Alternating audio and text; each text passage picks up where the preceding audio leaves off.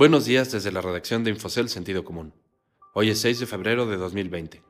Bienvenidos a la edición de cierre de Al Día. En este episodio, China anuncia que recortará aranceles a bienes estadounidenses. Mercados reaccionan favorablemente al anuncio de China acerca de aranceles. Más detalles sobre la decisión del Senado estadounidense de absorber a Donald Trump. Mi nombre es Gabriel Arrache. Vamos con las noticias más importantes de este jueves.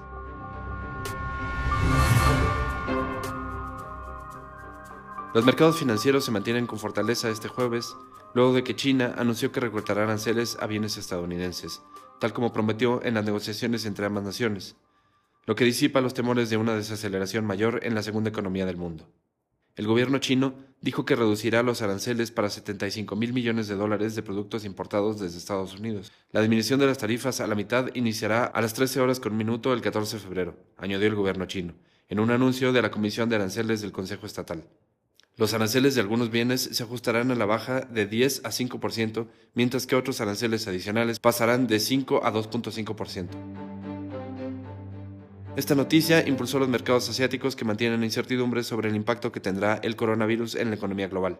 Las operaciones bursátiles en Asia tuvieron ganancias en las plazas bursátiles de Japón, China y Hong Kong, donde el índice Hang Seng subió 2.64%. Por su parte, las bolsas europeas avanzaban a menor ritmo a media jornada en los mercados de Alemania, Francia y Reino Unido. En Wall Street, los futuros del índice industrial Dow Jones también operaban en terreno positivo en las primeras horas del día al subir 0.44%, y los del tecnológico Nasdaq incrementaban 0.27% gracias a los buenos datos macroeconómicos. Finalmente, en las divisas, el dólar operaba prácticamente sin cambios, con un ligero avance de 0.02% frente a algunas de las monedas más intercambiadas, medido con base en el índice de XY.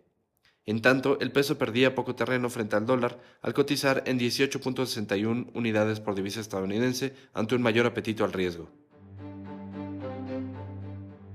Finalmente, en noticias que podrá encontrar en sentido común, tenemos el Senado de Estados Unidos absorbió al presidente Donald J. Trump de los cargos de abuso de poder y de obstrucción de las labores del Congreso, con lo que el juicio político que enfrentaba el mandatario quedó concluido.